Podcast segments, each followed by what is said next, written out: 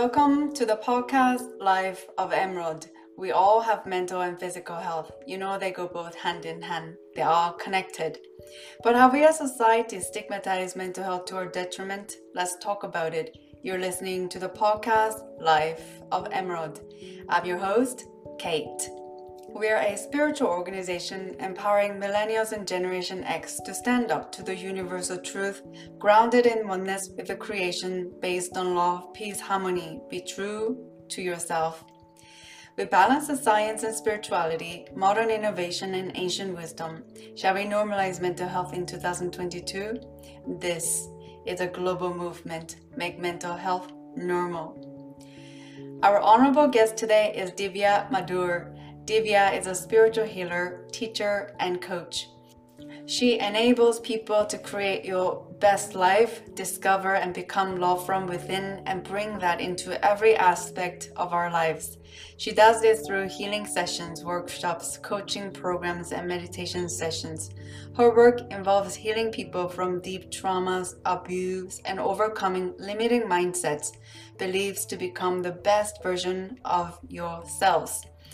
She also spoke at TEDx in 2021. Her speech is called How Love Revives Us to Thrive. I'm honored to introduce and interview spiritual coach Divya. Welcome. Thank you, Kate. It's an honor to be here with you today and talk about mental health. Yeah. Thank you so much. It's an honor to be in your presence. I feel the love emanating from your essence.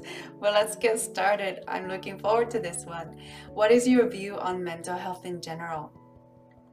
When we look at health, we usually referring to physical health so much so. Uh, however, we forget that every part of our health is so critical and important for us to take care of as a holistic health. An example, if we could be saying that I'll take care of my kidneys, but I'll let the lungs, you know, and my body good enough with that alone. So, likewise, our emotional, mental, physical health is very important and very integrated, and it's part of a holistic health. So, taking care of mental health is very, very, very important. So, the awareness of what is mental health, what does it do to us, and how is it also contributing to our everyday is something that I feel is very, very important, and that's what has helped me in my life in the long run. Mm. I like the analogy of the kidney and lungs, you know, they're all completely connected, and our physical health and mental health are also connected in one body, right?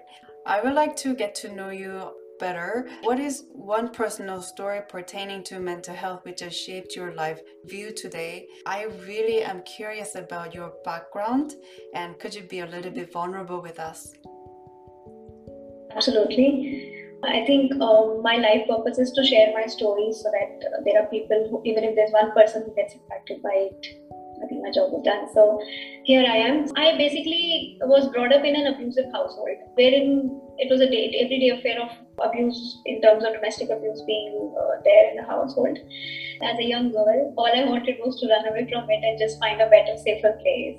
And I, even though I was well educated and everything, but marriage seemed like the shortcut to run out of that space and probably find some peace and solace. Well, however, that decision didn't uh, go as I thought about it.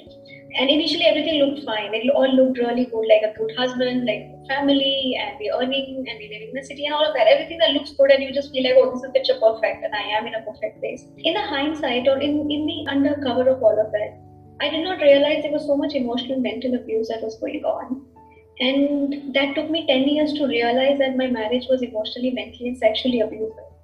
I always was a very independent person. I took care of myself, I took care of my finances, I also took care of making sure that my needs are met by myself. I did not have to depend on anyone else. So, in a lot of ways, I was a very independent person. But when I got married, the most important skill that I needed was knowing how to manage my emotional and mental health, which is what I did not have. I had the skills to manage myself financially, but not the one that keeps me going, which is mentally and emotionally. So, what happened in, in a span of 10 years of my marriage is I fully deteriorated as an individual. Like, my thinking capacity had pretty much gone down to negligible. Emotionally, I was totally distraught, and to the point I had come that I had actually developed tumors in my body. And apart from that, every part of my body had some kind of disease or some kind of discomfort. Uh, and how did this come around was that there was someone I met and this person tried to tell me about that this marriage was not right and i would constantly kept denying that because i was fully in denial saying that no this looks perfect to me and eventually over a few conversations did i start understanding that okay there is something which is not right in this marriage by then I had already deteriorated so much that my comprehension skills were pretty poor. I could not understand. A small activity was like a big task for me.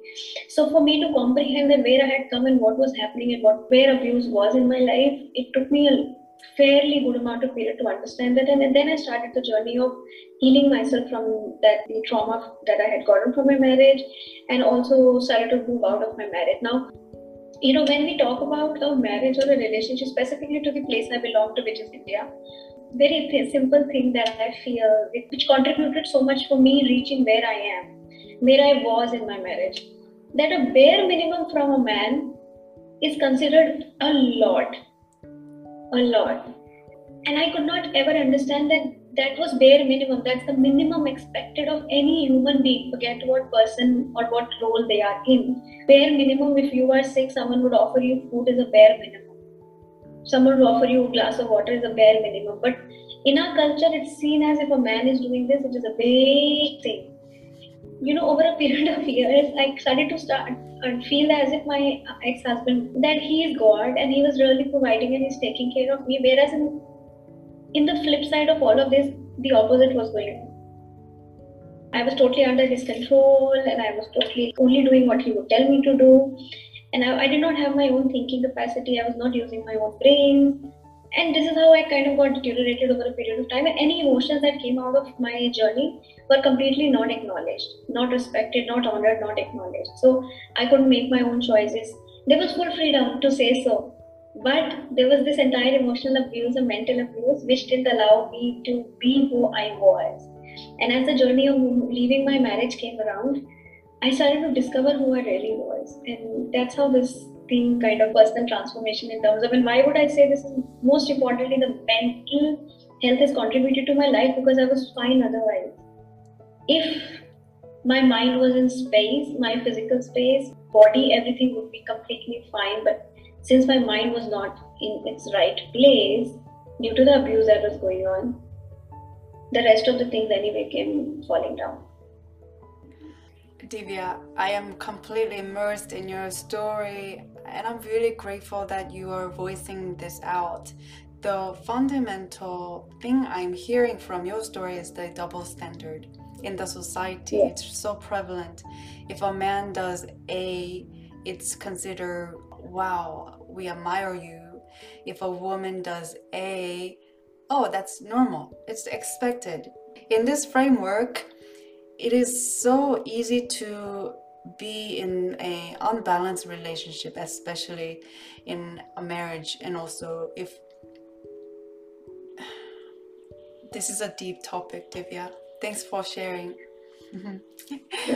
well, I also hear you say that you have an upbringing of looking at parental dynamic, and in a way that gets ingrained in our subconscious mind. Yeah, I also been a witness of attracting these types of person or people, so that I can go and look at myself in the mirror what hasn't been processed in my subconscious mind, almost like a supercomputer brain. Yeah. Well, despite that situation, what has helped you get through the mental challenges? A lot of healing work, a lot of healing work has happened. I have uh, dedicated myself to healing myself pretty much every day. And uh, this happens through various teachers and guides that I've found on the journey. I'm very grateful to have found them. So, healings uh, is something that I really kind of go back to every single day changing my mindset, also challenging myself, small things, challenging myself. So, say if, if somewhere in my old me, the old me version thought that this I could not do, then I ask myself why, what is stopping me? If there was a very viable reason that it was beyond what I could do at this moment, and it's not always that goes on for my life, but if I'm not able to do this at this moment, then I ask myself, how can I make it possible in the next some time to come? and I have actually made so many things happen for myself and for my children uh, that I'm very grateful for universe to have presented those opportunities to me. And I would say all this work happened by healing my traumas and pains and the suppression of my suppressed emotions and changing my mindset. So these two have together work both hand in hand to bring me where I am today. So beautiful. What is your go-to strategy for calming your mind instantly? You share about spiritual teachers and doing the deep healing work. This takes time.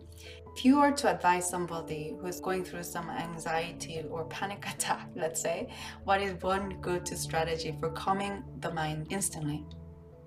All right. So I'll, I'll just give you a parallel here in terms of drawing an annotation.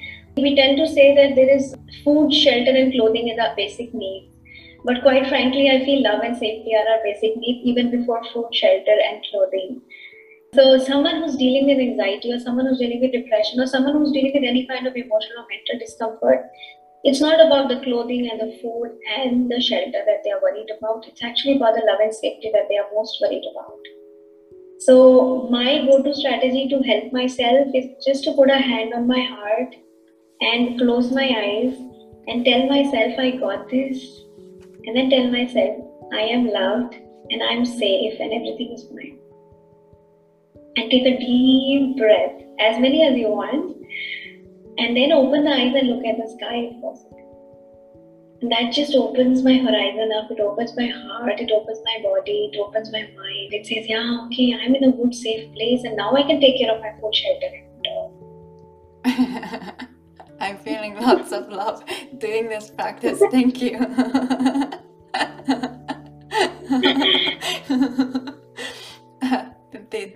thank you for this. What is your six word story you like our audience to take with today? That I'm the architect of my life. Awesome. this mantra has really set me across everything. I love this one. So if we don't see something out in the world, we go create it, right? Universe has made every provision that there is for us. It's just a matter of we not being able to see it due to our limiting mindset. The moment we expand our horizon, our minds, we see it. How about this idea? There is stigma about mental health. Yes. There is a problem. We can create a solution we can make mental health normal. What is your advice for our listeners listening in if you were to join the making the mental health normal movement? What do you advise in general? So, what I usually tell people is I always say that our emotions are our messengers.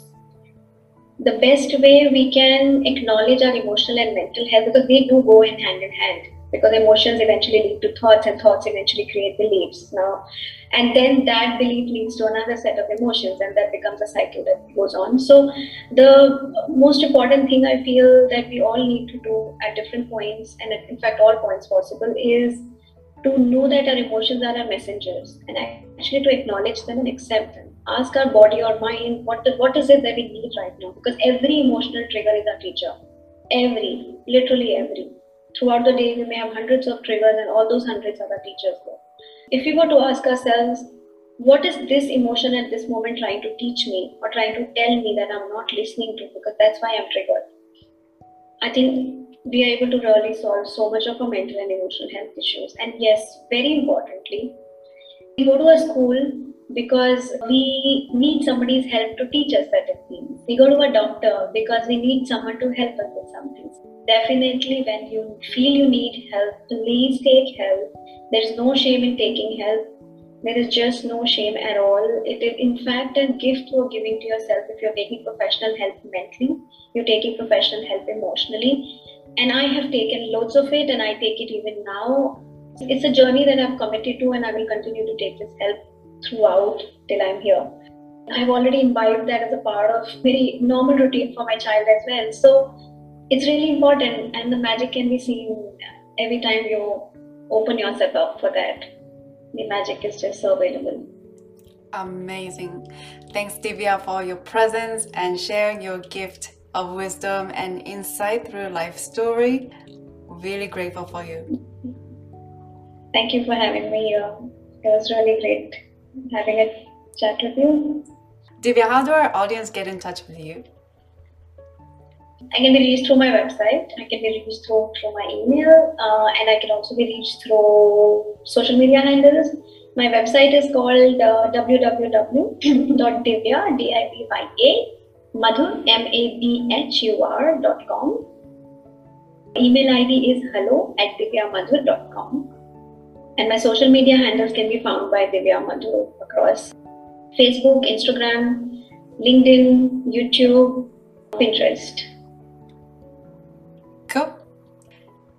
Thanks, Divya, for your presence. Thank you, Kate, for having me here. Thank you so much. Thanks for joining us today, empowering millennials and Generation X to stand up to what's normal. I appreciate your time.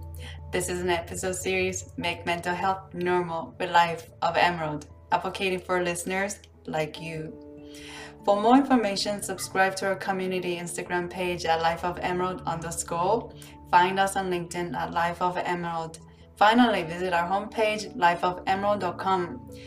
Till next time, take care.